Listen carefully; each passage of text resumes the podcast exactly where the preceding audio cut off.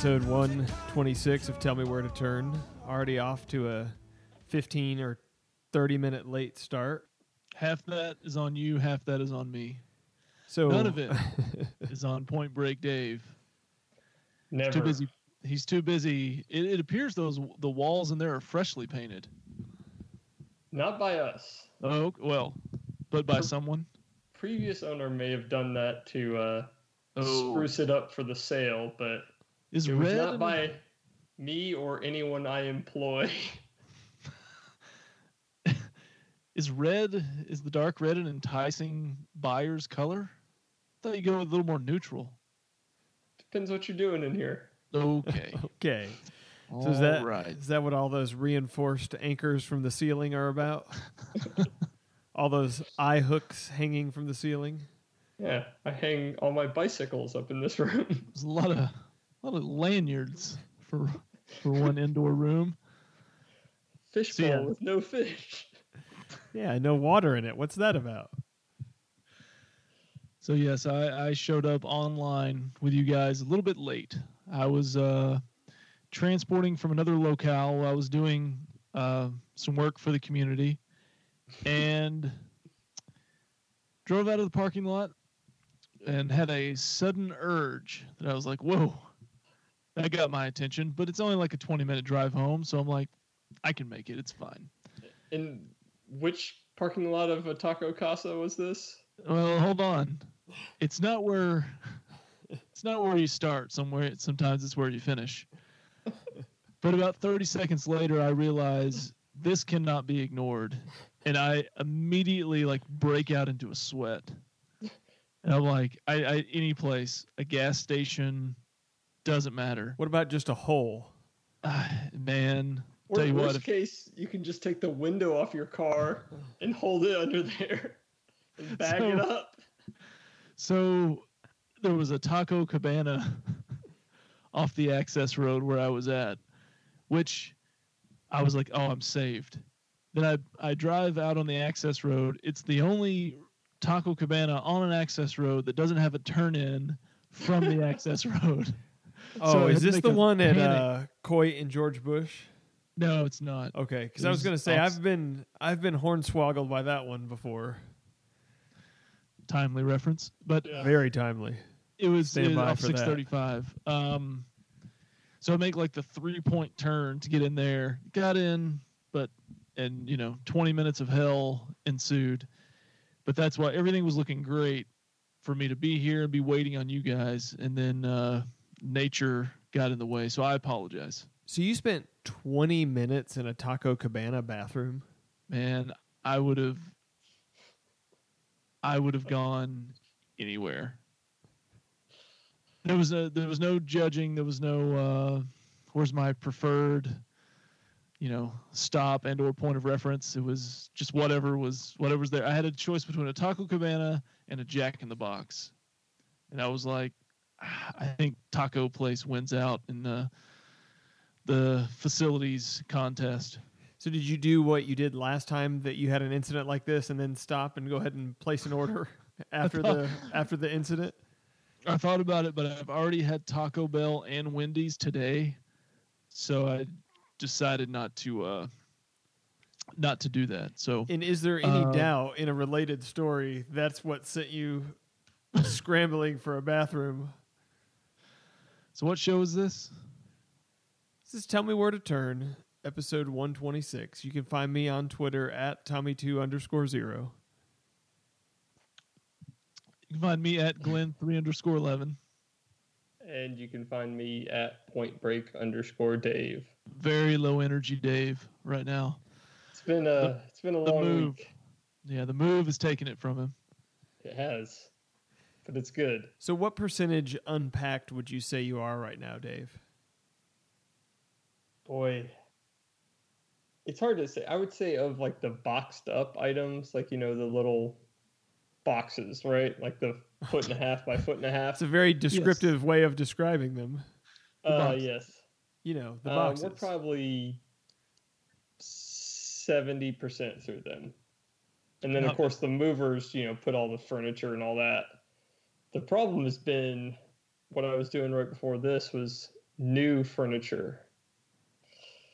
As far as like my kids decided now, since there's just so many bedrooms, like I haven't even counted all the bedrooms in this new house. They wanted separate bedrooms, so we got the older one a uh, one of those like loft beds with a desk underneath and all that. This is but we unbelievable ordered how it much money you online, have. so we didn't get the assembly. We were DIY in the assembly. So you're just trying to figure it out? I, no, it's it's got instructions. It's just Oh, a pain. okay. You know. Okay, okay, okay. I thought you just like, yeah, it's just uh it's it's just all the parts. You just kind of No, it's just like, you know, putting together a IKEA for it's not IKEA, but putting together one of those. It's very similar, you know, just a bunch of pieces and just time consuming. So the instructions weren't to call a guy who's working on his visa. No, no.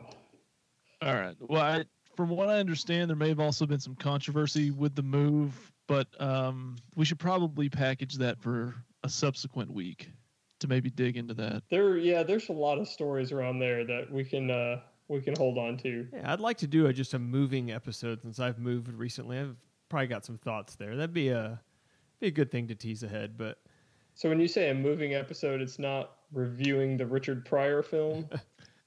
Pretty good little movie too. Pretty Yeah. good little pretty movie. good little underrated movie there, and not the moving that Glenn three underscore eleven experienced about thirty minutes ago. Yeah, that was a. a That's more of a movement. move. So But Dave, just answer this question: What's the worst thing that's happened to you this week? What's the worst thing that's happened? trying to think. I just want to get like a first world pains gauge here. So, you know, if the worst thing that's happened is, you know, they broke the Yeah, I'll tell you backup emblem the- for your BMW, then, you know, that's that's one thing. I, I want to know what the worst thing that worst thing you've had to endure in the last week of moving is. Um, the uh, the Wi-Fi password when they set up my internet was extremely long, and I had to input it in all the Nest thermostats, which you have to spin to get the characters. Like a, it's it was, it took three four minutes. It was God, it's- awful. that is brutal. That's about what I expected at a point break, Dave. so before we get into the um, meat of the episode, there's two questions we need to quickly answer. We don't need to spend a lot of time, but do you still have trash bag window on your truck? I'm gonna answer these separately, or you want? No, we're gonna do one at a time. Do you still have Okay. trash bag window on your truck? Yes. Oh no! Is a large It's been section of over your a month. is a large section of the fence in your backyard still missing? Yes. so, um, the window will be fixed tomorrow. I'm I'm scheduled. I am dropping the truck off at 8 a.m. tomorrow, and I've got a, a price that was right about right about what you guys guessed. It's right at 300 bucks to fix it. So that'll be done tomorrow. Fence. Was the window on layaway for the last month? You were just making weekly payments. And it's not been a good DraftKings baseball season, okay? I've had to cut back on some things. I've I've definitely lost money that includes comma during the course of this baseball season. So I still need my uh historically I always have a big August push to bring me back to even. You or, just had the big August push at Taco Cabana. What are you talking about? Yeah. That was Let's the hear Fence August. story. When's Fence? Fence, you know what? Next week's the first week of school. We got to deal with that. You don't have to Fence deal wi- with that. You just put your kids and send them to school. That that, that takes Yeah. that takes an hour. You don't have to There's deal with lot. that. That's not an excuse. There's a lot of mental preparation and post traumatic that goes with that. So I think we're I think we're two weeks out from starting to address fence. Fence will get reconstructed in September, October. There's- But window will be taken care of tomorrow. So, uh, those were the two things I was really interested in. But I listened to uh, last week's episode. Ah, yes, episode 125. the possibility of doing a full disclosure on the Tommy events has got me so excited. Well, I will have you guys know that I was so excited that I actually started to draw out an outline of how it goes. And I think there may be two episodes there. There's that much. There's at least two. Yeah, because I think there's covering some of the things that I experienced directly, but then I also think that to tell it in the context of the larger narrative and other things that were going on, I think you really got to almost have to break it out into two episodes. Um, I'm just going to make up a random man's name. We'll just go with Ted. I don't know. I just picked that out. But it's almost like you have to go do the Ted narrative in one episode, and then you have to do the post Ted narrative in the second episode. And again, just a name I picked at random. Yeah. Yeah. Obviously. And So which which episode will cover your own special way of dealing with the stress that turned into a child nine months later? yes, that is most certainly a bullet point that will be covered. That would be in the post Ted episode. so uh, do you have the legal clearance? I did. I actually talked to. Uh, I, I- it wasn't a attorney, but I talked to the person that handles the uh, public messaging of that, and I was told that now that all litigation is closed, that I have no legal responsibility whatsoever, and I'm free to speak uh, on the matter. Uh, name names and everything. Yeah, the only thing I was told to be careful was is um, and not to get into too much detail here, but things that might be very very specific to treatments probably not a Uh, good idea. yeah. But that would anything that's in the public space and discourse, like the fact that uh, you know these people existed and had to deal with some things, totally fine. Well, I mean, we knew Liberians existed, so that's not really. Even where Breaking where you news. come up with that from? I what were you even talking about Liberia? I have no idea. No, no, no. mean. It's my favorite country. Oh, you just picked one at random. Understood. Wait, In Just remember when we do actually get into this topic, the quote from Tommy there was some people had to deal with some things. Yes, they did. And actually, some of the things they had to deal with is not too dissimilar from what Glenn had to deal with at Taco Cabana tonight. Man. wow. Okay, so that is uh that's probably a tease ahead. Yeah, that's Two or three something. I mean, I think I think this may be our last chance to ever really cultivate and build a large audience. So I want to really spend some time thinking about how we're going to properly market this and also make sure that we're set up to capture the maximum audience and also activate our local Dallas area listeners to really spread the word for this because this is going to be a big one. So we're not going to we're not going to rush through this. We're going to make sure we do this right. So that will be in a future episode once we get all our ducks in a row. But for tonight, we have something very special for all of our longtime listeners. Their favorite thing that we do here on the show. Spend a lot of time talking about wrestling. In particular, a wrestling event that took place 11 and a half years ago. Yes, a 2008 wrestling event. What could be more topical for today? so this is uh is this the third one we've done? Yes. The? So this is number eight in the top ten. Oh no, this is actually the second one we've done. So this is number nine. What? No, this is the third. This is third. Because we did 18, then 23, then t- this is 24. Oh, I totally blocked 18 out entirely. So Well, that's No, we, we didn't do 18. 18's Rock Hogan. yeah, I think 22, 23, and 24. Oh, okay, okay, okay. See, I thought we on the list. I thought we just did 23, and then this was number this was the second one, number 24. so. This is number eight. Well, I'm pulling. uh, I'm gonna have to WrestleMania pull up the 24. I- I am impressed by the fact I said 18, and Point Break Dave immediately said, "No, God damn it, pal, that's Rock Hogan." I'm probably pretty close with a little bit of prep to doing the Bob Sturm Super Bowl trick with WrestleManias. I could probably get pretty close. Really? Might be something to tease ahead to. Yeah, I may have to brush up and we can, we can unveil that at some point. So you would name the location and the main event, I guess. I think location, main event, and if I brushed up a little, probably the finish, like who won and how. Like you might say that Hogan had to eat a rock bottom in the middle of the ring for the one, two, Might three. have to say that. brother. Well, now that we've got our timing figured out, this is the third episode we've covered as we count down the top 10 WrestleManias of all time.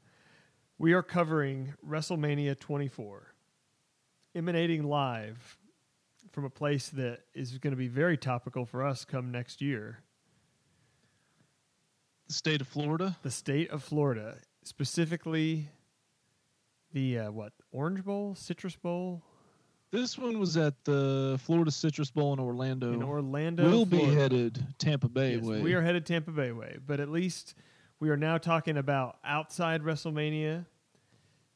I did notice that when they started the show, it appeared to be raining, so that's that's a tough thing there.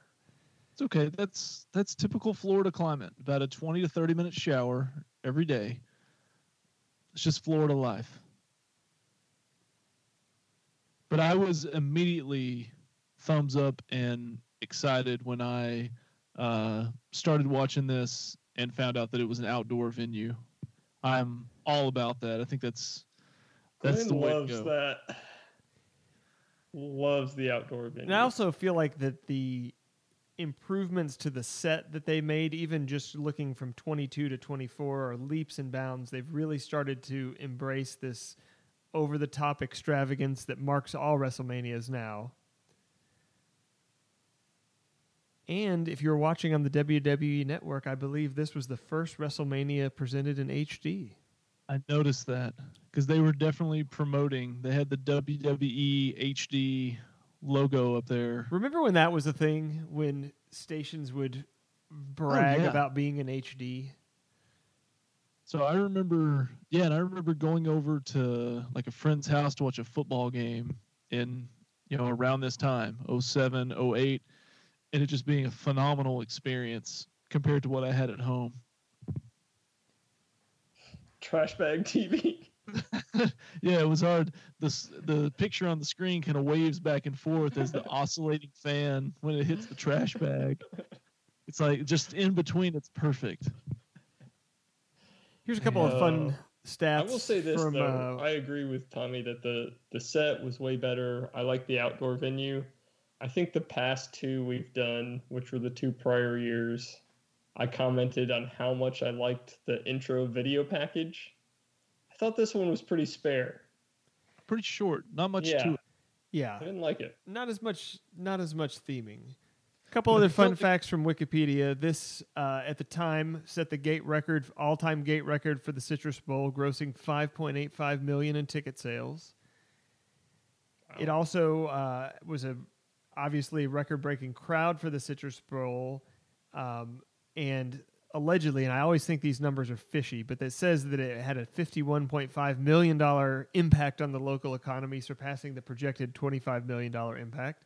Brought approximately 60,000 visitors to the city, and over 1 million people ordered the event on pay-per-view for a gross of nearly 24 million dollars.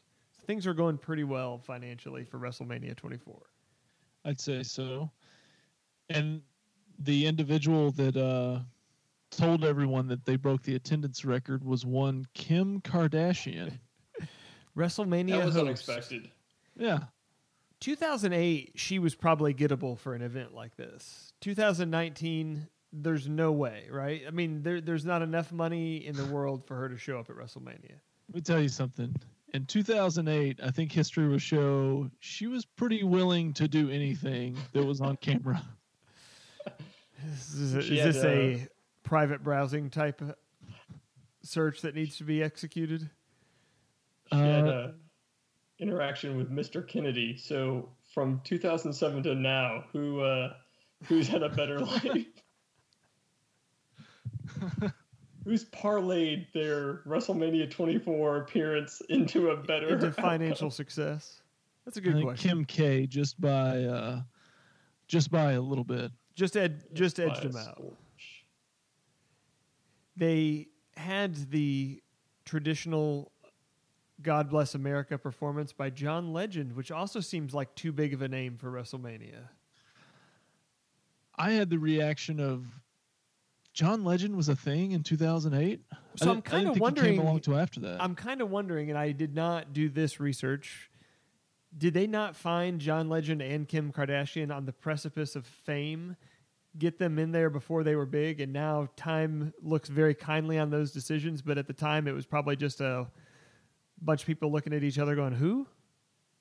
Yeah, well, they didn't find Kardashian. Ray J found Kardashian.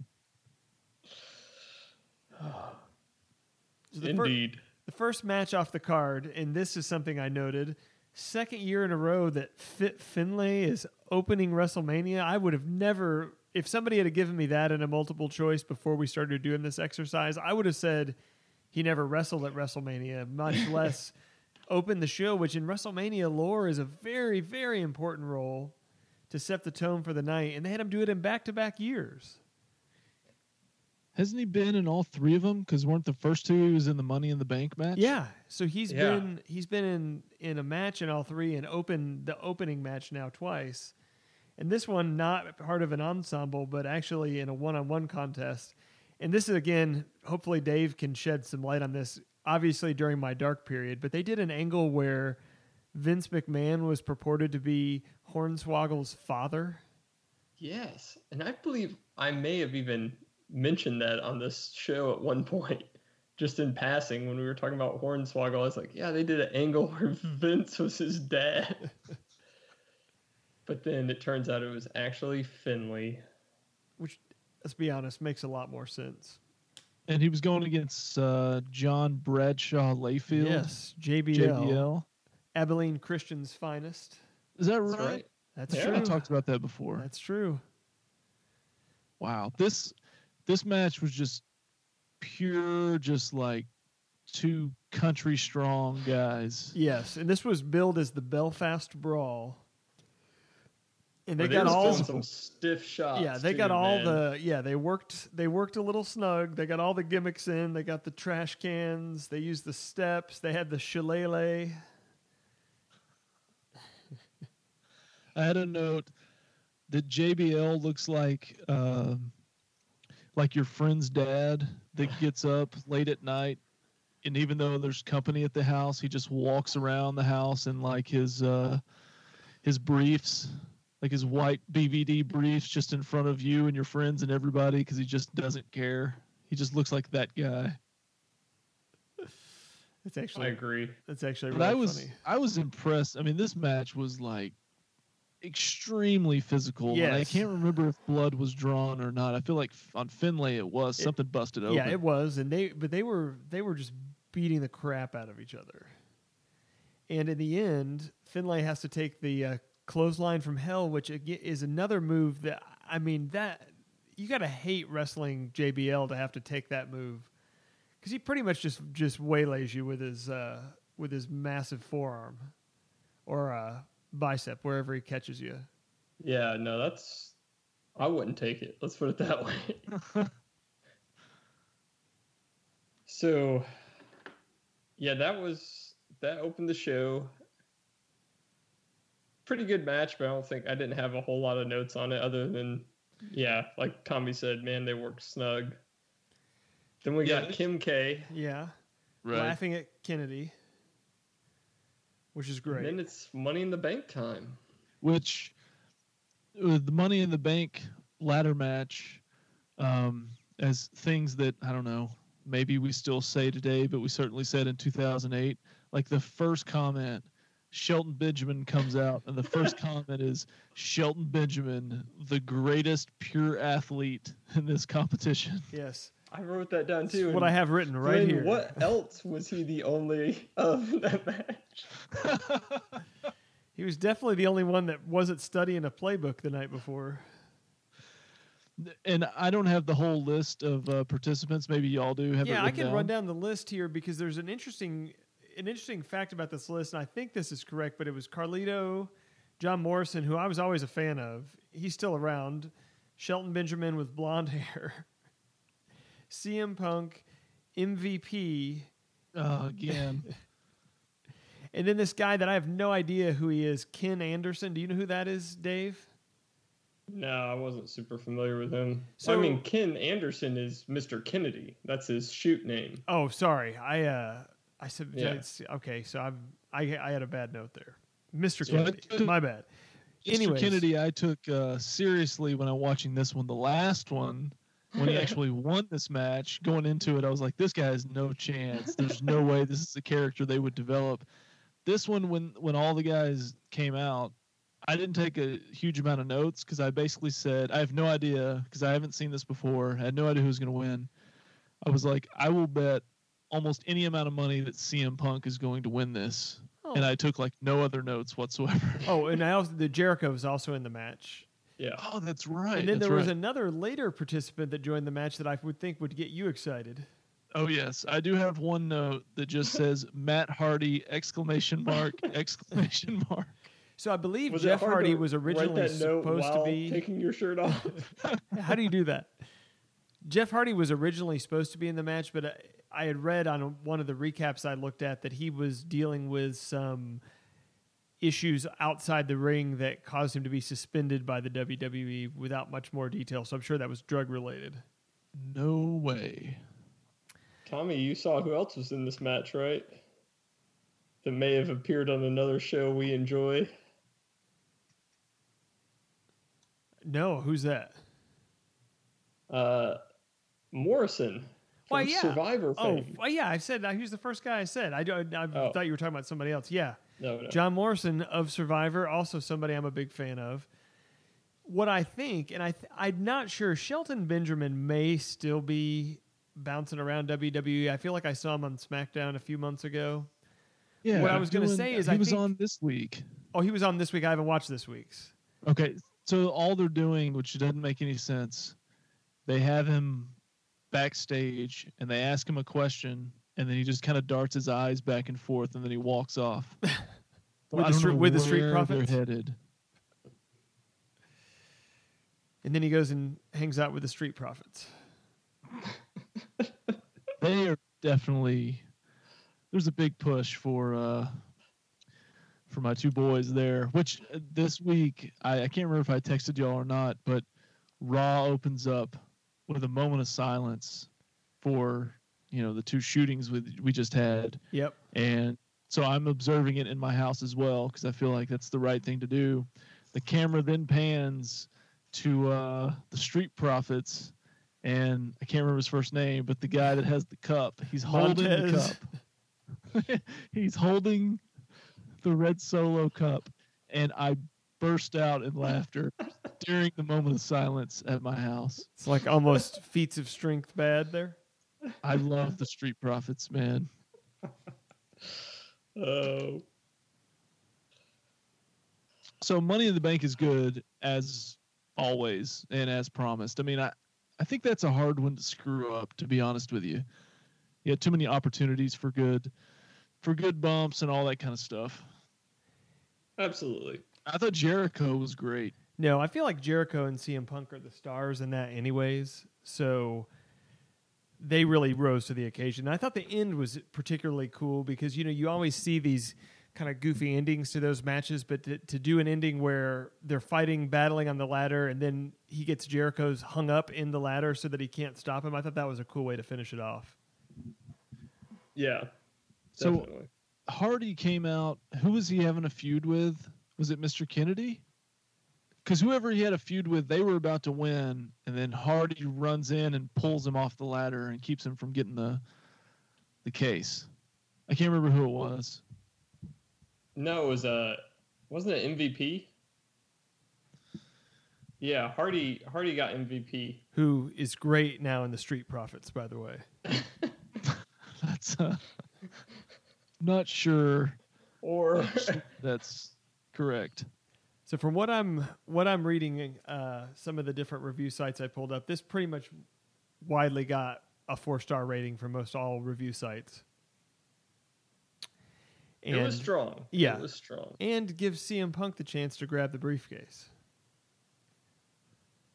i just had a feeling when he walked out i was like that's the guy right there I'll tell you what, i his, think the jericho thing kind of scared me but his name is coming up more and more as somebody that may be coming back. So hmm Just saying. Could have Probably not for SummerSlam though. I don't know. Yeah, I don't know because there's rumors that he might be going to AEW. There's rumors that he's talking to Vince.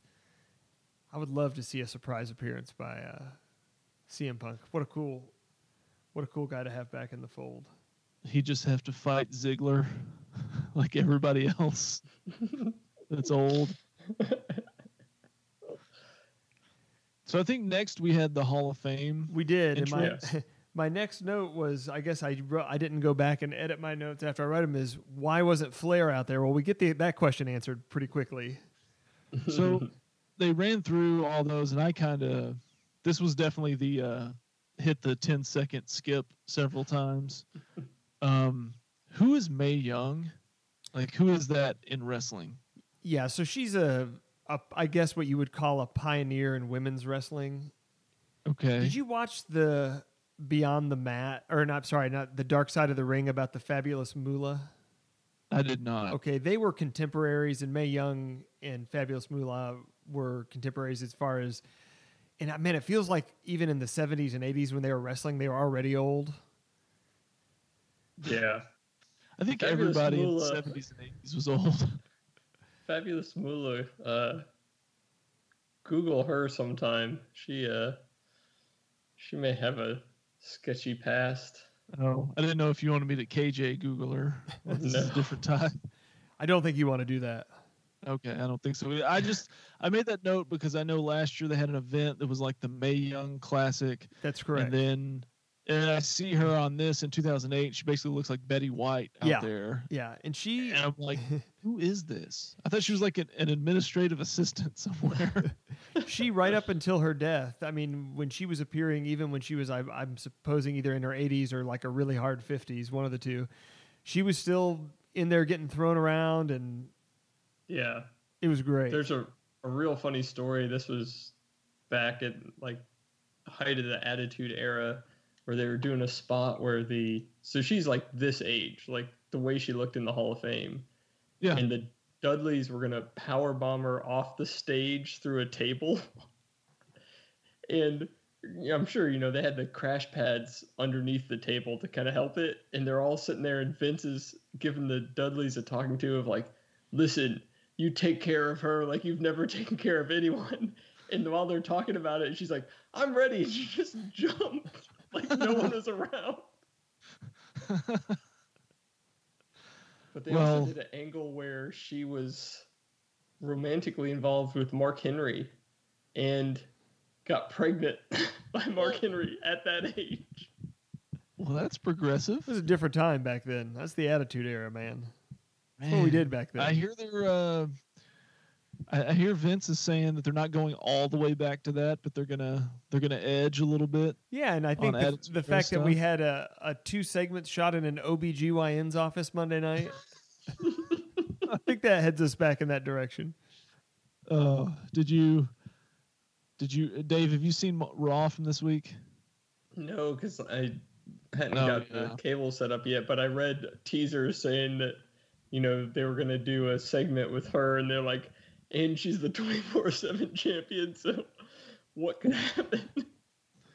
Well, let's just say R-Truth in disguise pans out again for uh for the WWE. Our audience. truth gives birth gives birth to a doll baby.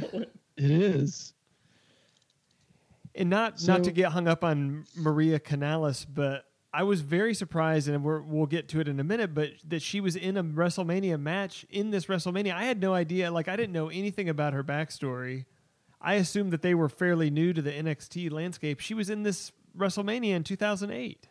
We'll Yep. get to it. Yeah, we'll get to it, but I was just very surprised by that. So the next match was Umaga against Batista. Yes. And man, that Batista, what a specimen that guy is. That is. Uh, You think he works out?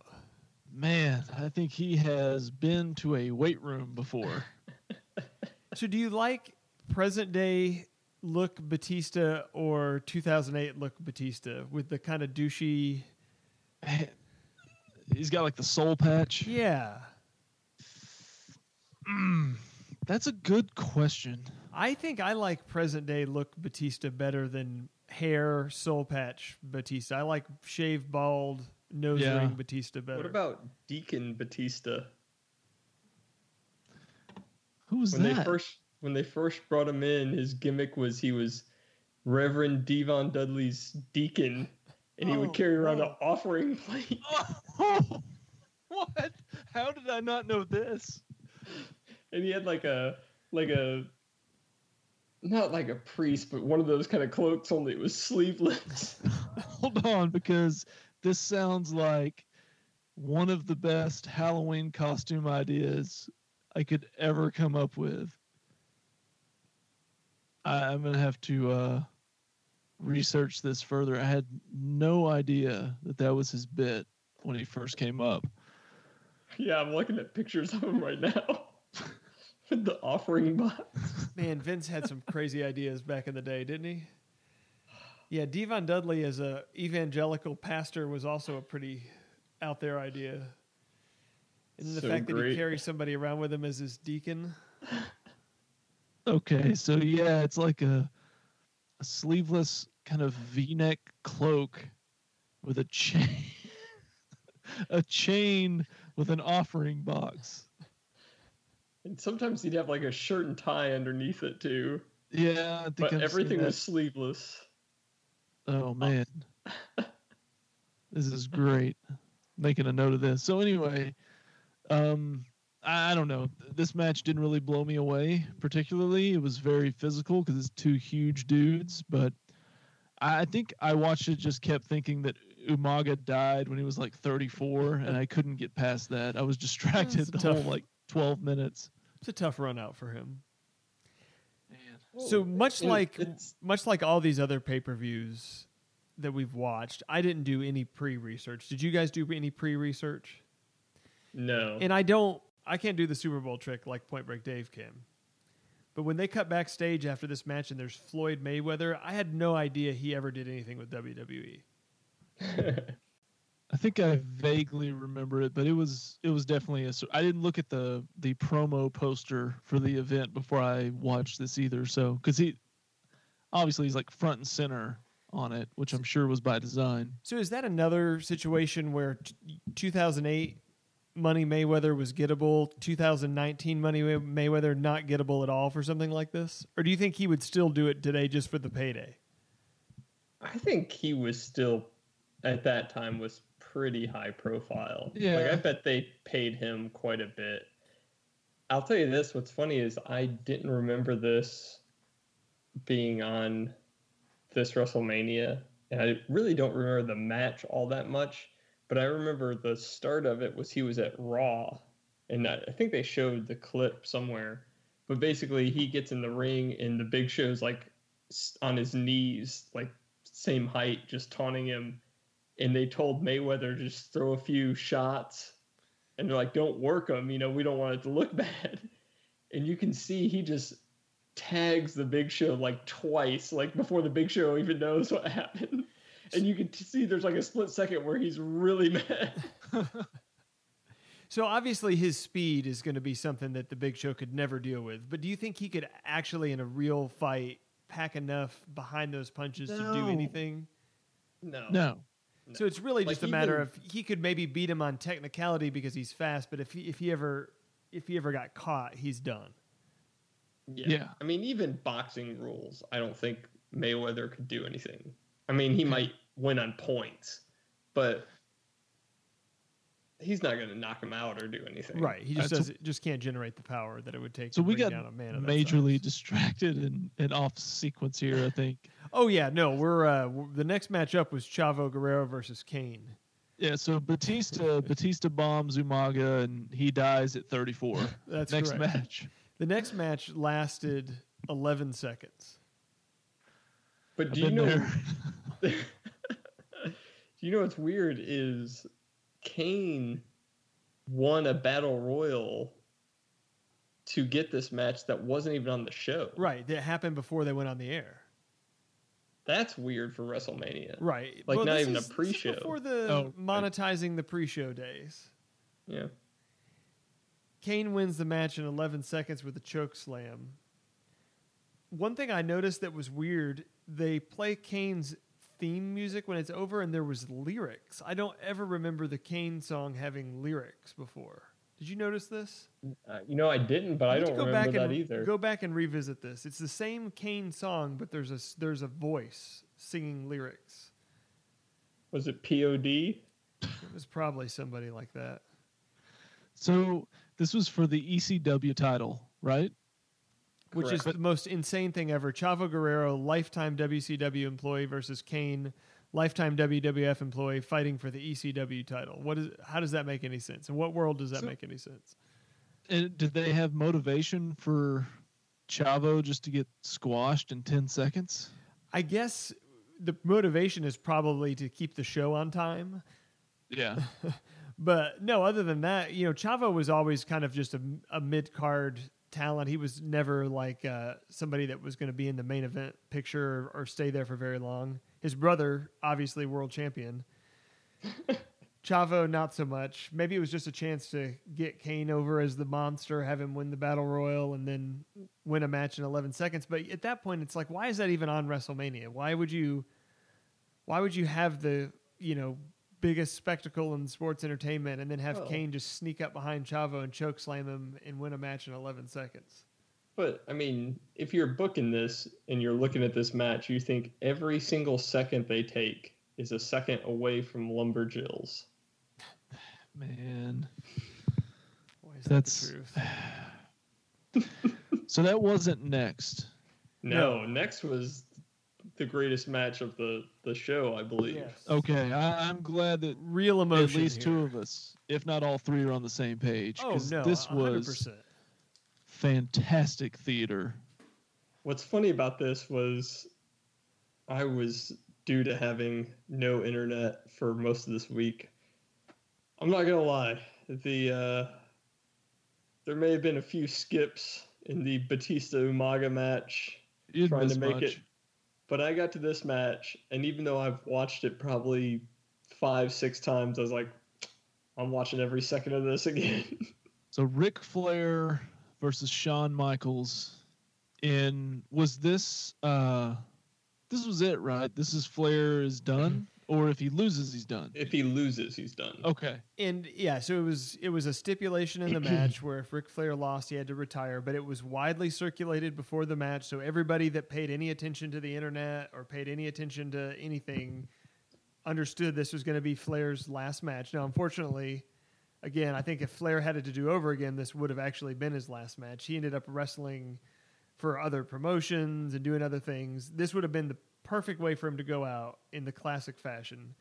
But yeah, So so, we- it was widely. I think it was widely understood by the majority of the audience that they were watching his last match. They nobody. I don't think there was any expectation that it was going to be. Oh, Ric Flair's going to get one over and win, and haha, he's not really retiring, and we go to Raw the next night, and it's business as usual. Yeah, so we we cover in detail some of the money troubles and other that Flair faced after this in uh, one of our previous episodes. Yes, the 9/11 episode. No, it was not the 9/11 episode, but it was uh It was the nine, it Episode- was the 9/11 episode. no, not just Ric Flair financial. I'm talking about the 30 th- for 30 that we reviewed. Oh, indeed. Sorry. Yeah. It's also in Loose Change, which is should be our most popular episode, even though I think Flat Earth is. But That's the we peaked. that's at Obama's. America that we live in, bud. Not anymore. so anyway, Flair versus Michaels. This was. uh I, I thought this was. I thought this was great.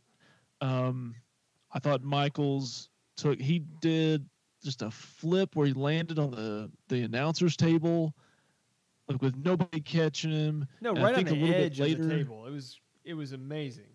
he did he did the moonsault and I think Flair was supposed to catch him, but I ran that back like three times. Flair doesn't catch him at all. Like he just hits he just hits the floor and that's it. He did not take care of him there. And I love watching Flair in these events because he will. I think his favorite thing to do is to take like either the real high backdrop, like where he lands on his back, or get flipped off the top rope where he lands on his back. Like he will take that fall every which way you can do it. loves to do it, and it always looks so good because he gets tons of height and he always takes it. It's ama- It's amazing to watch him do that, and the fact just to think, you know, of course he's not getting around to as good these days, but just to think that he did that, you know, night in and night out for twenty or thirty years. Yeah, because he's 58, 59 when he's doing this. Well, yeah, because I mean his seventieth birthday was this year, Yeah. so yeah. I mean, think about that at that age, and he's and he's getting bumped around like that.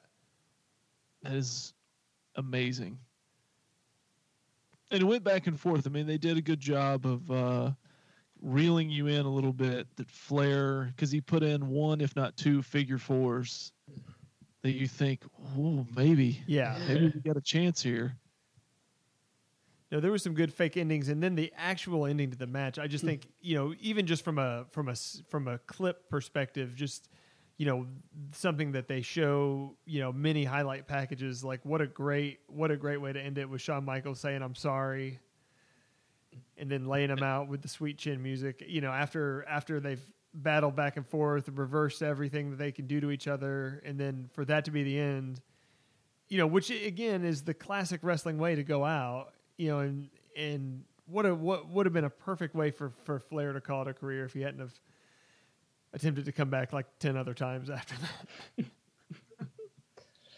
Hey, guys got bills. That's right.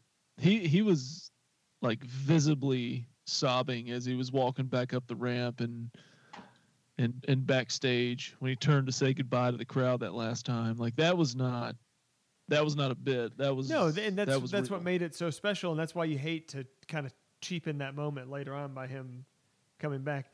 So did you guys notice? And and, and please correct me if I just am stupid and miss this, but his family accompanied him at the Hall of Fame. They turn up at the end of this match. They're standing out on the stage when he's not there. When they recognize the Hall of Fame inductees, I don't see Charlotte anywhere in any of this.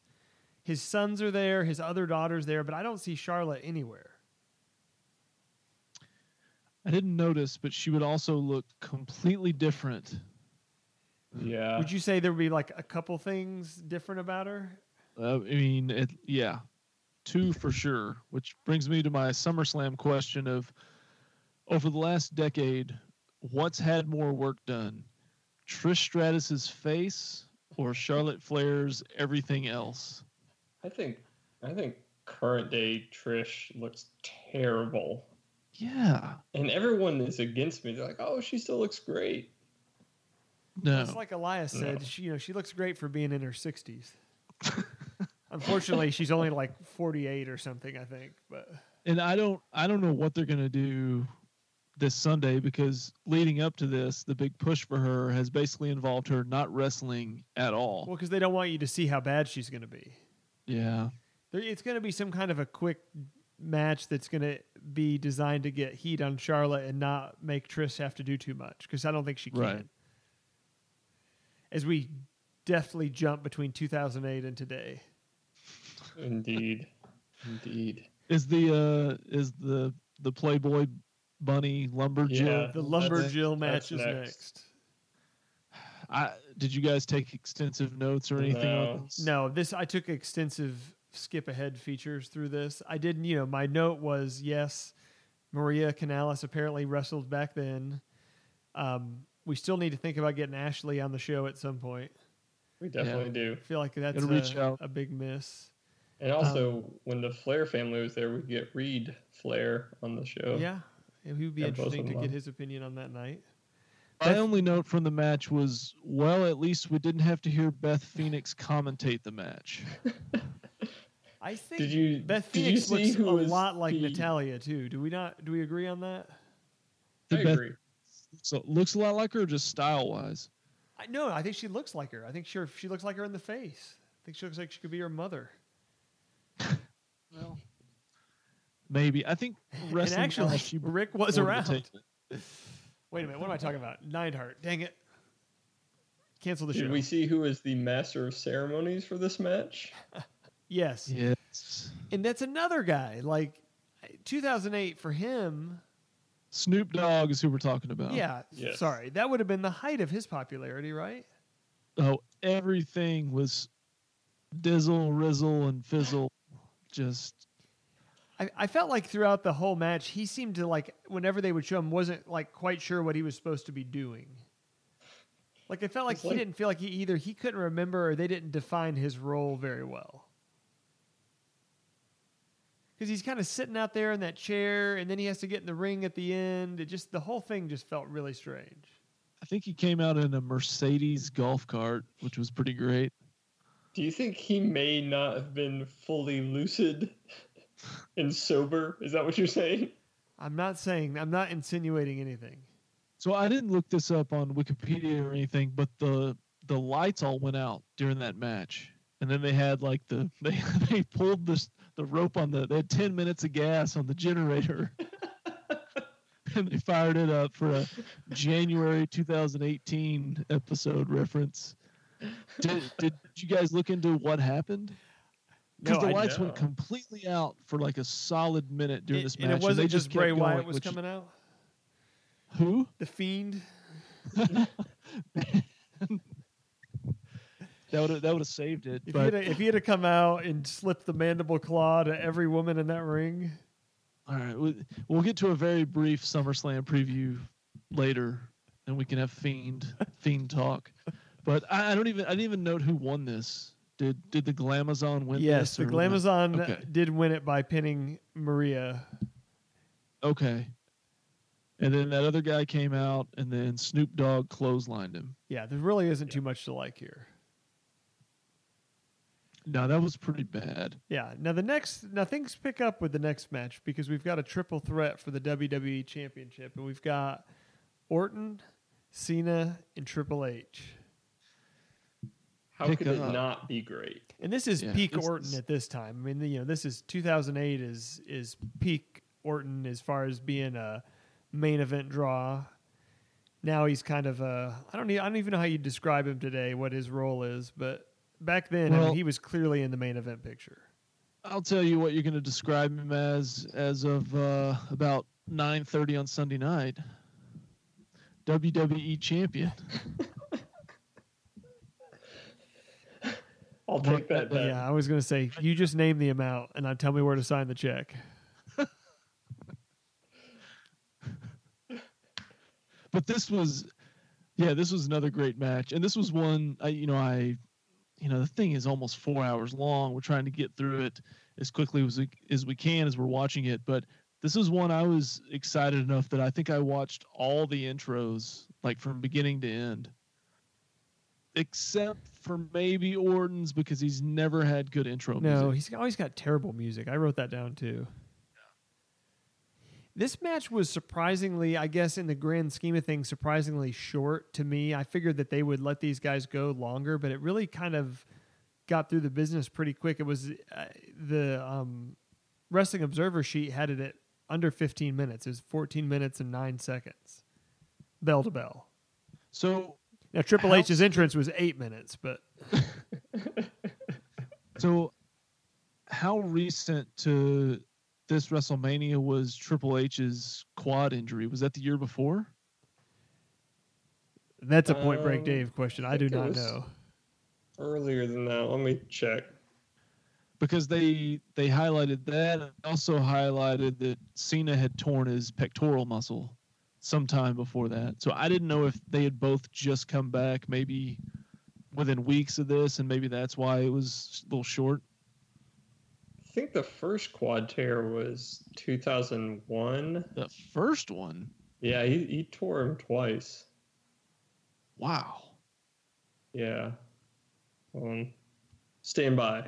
Okay, you'll, we'll get back to us. But the uh, Uh, the thing is, they didn't waste any time in this match either. There was no just standing around. No, they did what you should do in a three in a three way match, which is keep the action, just go go go, and you know if you need to get somebody out to give them a chance to get get some air, do it, but not yeah, not turn the match into a slow paced, you know, move of rest holds. Just keep it moving, which I, I appreciate because that's that's the point of having three guys in there is to be able to produce Yeah, action you that does run at that pace. yeah. He tore it in 2001 and again in 2007. Okay, so I mean, if it that that's a good six month or more recovery, I would assume. So I bet he was coming back just recently, right before this. But yeah, all three got to use you know either finishing moves and display what they had to offer. Yeah, there was a um, a really great nut shot in there. Uh, True. so Cena was, I guess, he was going for the FU on Orton, which now is known as the attitude adjustment. If you uh, trying to keep up to the uh, PG era of WWE, uh, and Hunter had a great kick in the balls there. Always, always love, always love to see Triple H executing the low blow. I, I always love to see the the reaction of the choreographed low blow. so if that ever happens to you, you don't you don't react that way. Your eyes don't get real big. It doesn't happen. You basically just slump to the ground like a like a slow death. I also feel like the uh, anti Cena sentiment in the crowd was pretty high, just from the way that they seem to be behaving. Which begs the question: If they do that to Cena now, and they did it to him then, was there ever a point when he wasn't polarized to the crowd? That I don't know. That's Um, no, not really. I mean, it's it's like the crowd is with all those people when he's the mid card guy, when he was like in the Elias spot or in the McIntyre spot. No, McIntyre's not a mid card guy. He's a he's a guy that should be running in the train of people chasing the twenty four seven title. it's gonna happen. So, uh, good finish to this one. Uh, Triple H executes the pedigree on Cena. I think it was maybe more than one time there at the end, or maybe he did it to both of them towards the end. Anyway, it looks like Triple H is winning this thing, and then out of nowhere, here comes Orton. And he just kicks him right in the side of the head Yeah, and just pins a un, an unconscious Cena Yeah. to retain the retain the title. Yeah, and that was not. If you'd have asked me going in, I would. The outcome I would have not seen coming was Orton keeping the belt, and he did. So, kudos to them for good creative booking, but not what I was would have expected. So that leaves us one more match, correct? Well, no, two more matches because Two more. Oh yeah, yeah, yeah. This is the Mayweather. we one. have the Floyd Mayweather match up next. this. This turned out to be much more entertaining than I thought it was going to be. Well, no, and I was really surprised because again, Mayweather's making his living boxing. He doesn't really have a lot of fallback plan, and he, they they let Big Show throw him around a little bit, which I thought was interesting. Yeah, most of the damage was with his. Uh, No, they they had the posse take a lot of the falls, Uh, which Yeah, they took a lot of hits. They took some chairs. They got thrown out of the ring, and then the thing I think I was surprised by was that they gave Mayweather a chair at one point, and he just. I mean, I don't know that you know if they just said, "Hey, just try not to hit him in the face," because he wasn't just hitting him like in the side or in the arm. I mean, he's hitting him with a chair right on the head. yeah, in in baseball swings, it was amazing. And I'm sure that was like Dave said with the punches. They probably told him, like, look, you're not going to hurt him. Just swing as hard as you can. And boy, did he! It was it was ridiculous, but like Glenn said, infinitely better than anyone could have expected. Yeah. So I thought that was a good bit. He gets the surprising win over the big show. Does he really weigh 440 pounds? I'm guessing it's somewhere close to that. Okay. I'm not going to look it up. Did you see the gonna the uh, that they have a Big Show network special now about his recent weight loss and journey to peak physical condition? Is that the one on Netflix? No, they teased it on WWE Network, but he's going to have a Netflix show coming up too, which I think will be pretty interesting. Okay, th- So he's that's got- about like his got- family and stuff. yeah, right? he's got lots of outside the ring stuff coming up. We're gonna have we're gonna have more Big Show than we know what to do with. Which I'm sure a few women on the road have probably said over the years too in WWE. What makes this show great? It's just because we just we're not afraid to say things that we're all thinking. So next is the main event. Edge against the Undertaker. Yes, and this one, unfortunately, because of the Undertaker streak, I knew I knew where this was going to end up. Despite the fact that they had plenty of great false endings that looked like Edge was going to win, I never flinched out of my seat. I knew the streak did not end here. I don't know what to think about Edge. Like, it's just his character. Heel, face, I'm not really, I don't know how to interpret it. I don't know. Like, even when he came out, I was like, is this a guy who should be the heavyweight champion? Yeah, he's a loner. He's an outsider. Is that right? He's pretty funny. No, he is Just- now. I mean, and, and he did comedy like at different times during his career as well. But he was always thought of to have really great in ring work and you know a look that Vince McMahon liked at the time. But yeah, I agree. I mean, I think I think there's probably something there. You say, you know, what sets him apart from say a Dolph Ziggler? Indeed. Except he has a better finisher that people can't kick out of. Man, I've kicked out of the zigzag three times during the recording of this episode. like everybody does. And it's a damn shame, too. He is a treasure. Oh, But this- goodness. I, we knew the Undertaker was going to win because the streak. This put it to sixteen, right? Yes. And it did it get to seventeen? Oh, it gets it gets all the way up till um, the streak. Went, the streak only ended in the last few years. Is that correct, Dave? Yeah, the in- street. in- well, in Brock ends it. Yeah, yeah. Lesnar beat beat him. Rock Party. So we Hey. knew Undertaker was going to take it. I, I mean, I thought it was, I thought it was a good match, um,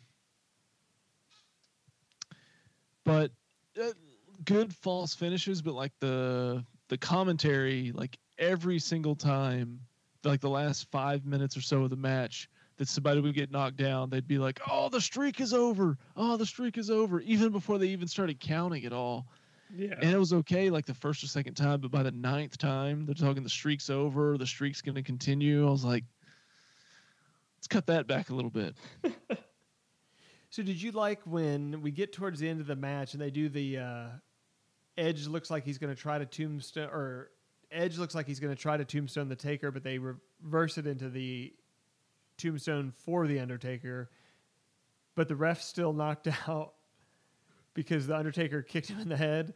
So the second referee Charles Robinson sprints down to the ring like at hundred miles an hour and you think, well, surely that's going to get it, and Edge kicks out of the tombstone. I mean, that was the point where I was like, wow, that that was unexpected because that seemed like the end to me.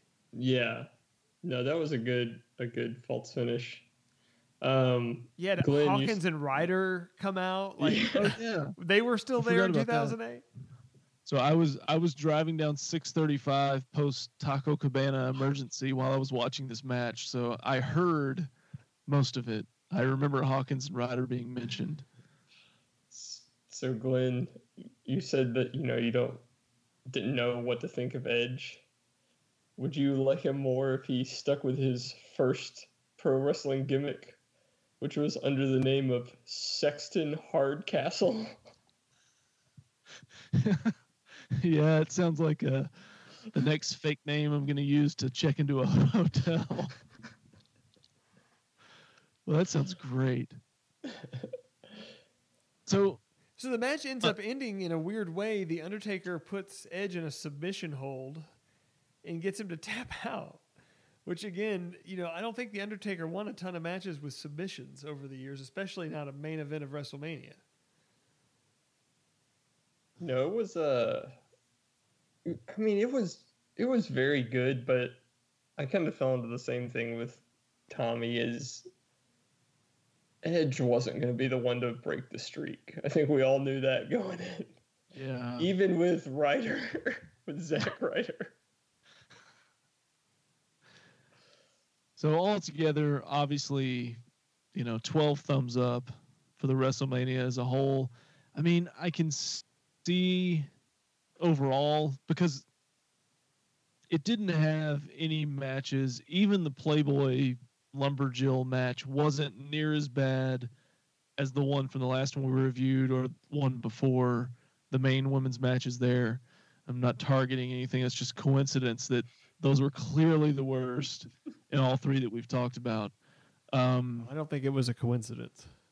I think the only thing is like here, maybe I was just maybe this was just like the whole idea of you only you only have so much to give here, and you have like emotional and joy fatigue watching this because I think after Flair and Michaels, and certainly after Orton has retained, watching this like I was kind of tapped out. I couldn't get that much more enjoyment out of it. No, and I think that's a problem that they're going to have to eventually address, and they never will with WrestleMania. But it was like the Brock Seth main event from a couple years ago, and even the women's triple threat this year. I just think by that point the crowd's given it all. They're dead. They're tired. They've been there forever, and they just can't get amped up for one more match. And that you know that's unfortunate because they build towards these title matches. They they they get the biggest build. They get the you know seat on the card where you're supposed to sell the tickets to drive towards, and then yeah, the crowd's just totally spent way before that match ever gets going. Dave, any other comments? No, I mean, it was great. Um, I'm excited to get into more of uh, like the Attitude Era type WrestleManias because I've seen way too much MVP in the last yeah last few months. That is the uh, the last few months. You know, the rankings have almost got completely gone completely in sequential order here. We just did 23, you know, doing 24. Yeah, we haven't had a chance to really bounce around to eras yet. We haven't got back into the Austin Rock days and you know some of these things. So I'm looking forward to the upcoming WrestleManias. Now I'm going to tell you the one that's coming up next for our show, and then we'll see if um, if Dave uh, can correctly name anything about it. So it's WrestleMania 19 will be the next one we review. Well, that's um, Rock Hogan or Rock uh, Austin because they did 17, 19. They did like every other year. Am I right? I'm I'm looking right now. So Where did it take place, other than United States?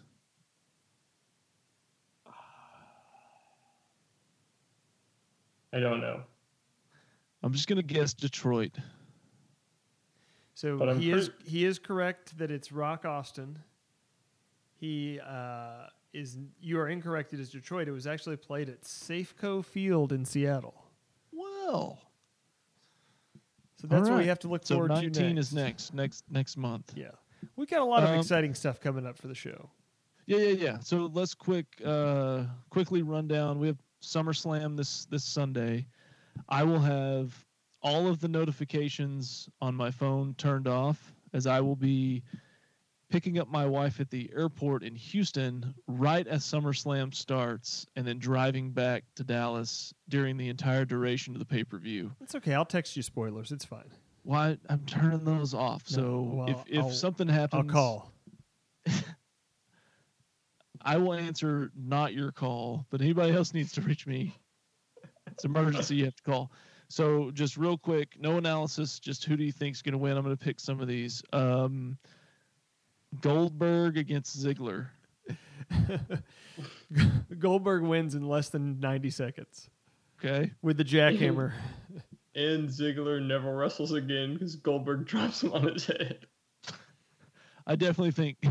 I definitely think Goldberg is winning. Um, Charlotte Flair or uh, Trish Stratus's unfortunate face. They can't have Charlotte lose.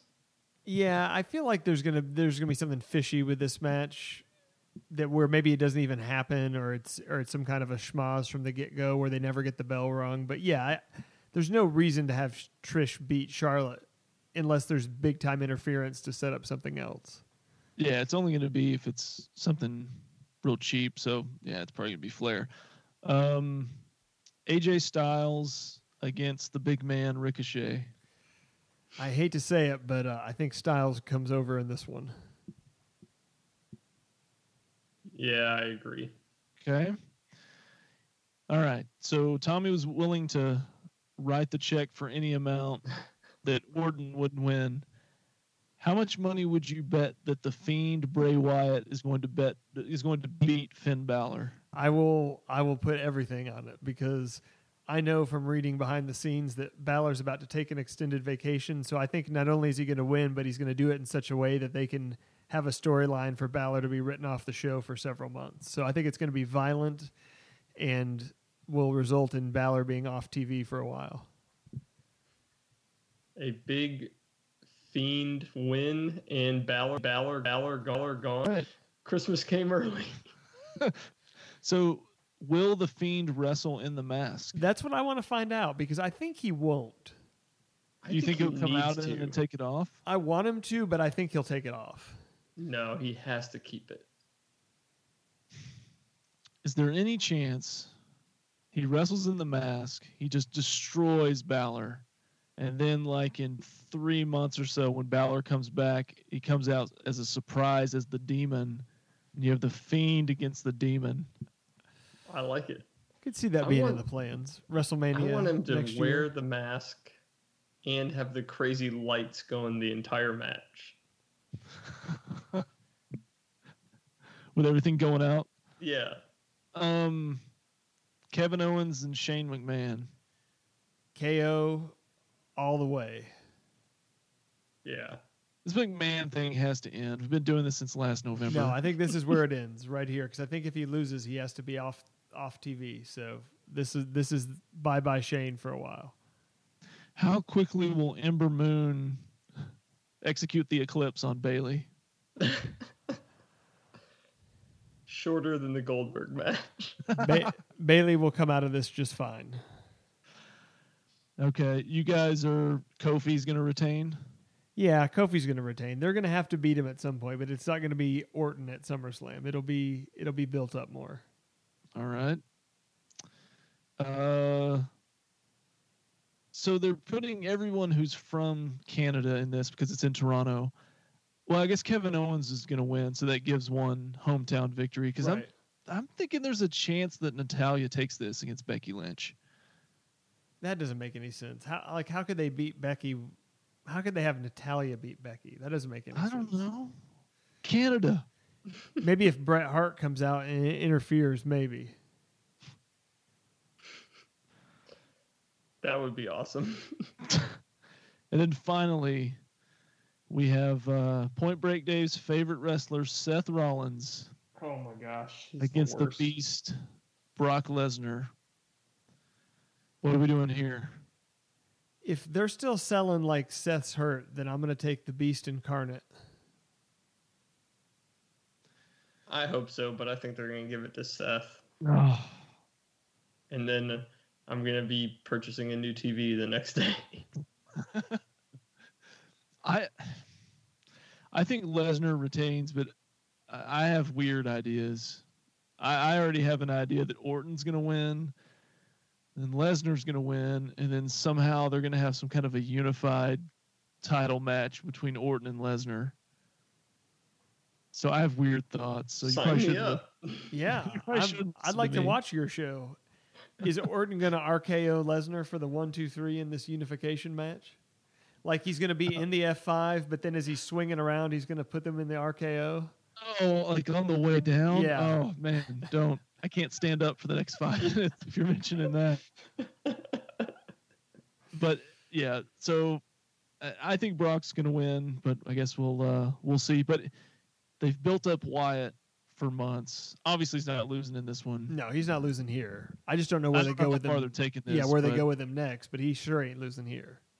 Yeah, we've talked about this before. I just wonder if that has enough push and momentum behind it. Like, could you ever see at WrestleMania that Lesnar walks in and there's a guy in a mask across the way from him? Could that happen? I think the first thing they need to do with the Fiend is after this match, he needs to not wrestle another match for at least a month. Like maybe make appearances here and there, but he can't be in normal matches. So you don't you don't want to see him fighting Mojo Rawley the next night? No. I don't want I don't want that. I don't want him in the 24/7 title picture. I think that's a good point. I mean, just treat him like you do Lesnar. Yeah, Yeah. I, I, I agree with Dave on this. I think that that you protect the character, protect the mystique, make it a special attraction, and then wait till you have the right spot and the right opponent for him to get plugged in for his next match. I'm good with that. Anything else? No, I think that can kind of wind up our wrestling intensive episode. We got lots of exciting stuff coming on the show. And we will certainly be active on Twitter as we start teasing out what some of those are. And uh, good luck tomorrow with your trash bag window getting fixed finally. We're going to be made whole tomorrow. All the windows in place, fully docked. This is going to be a nicer trash bag.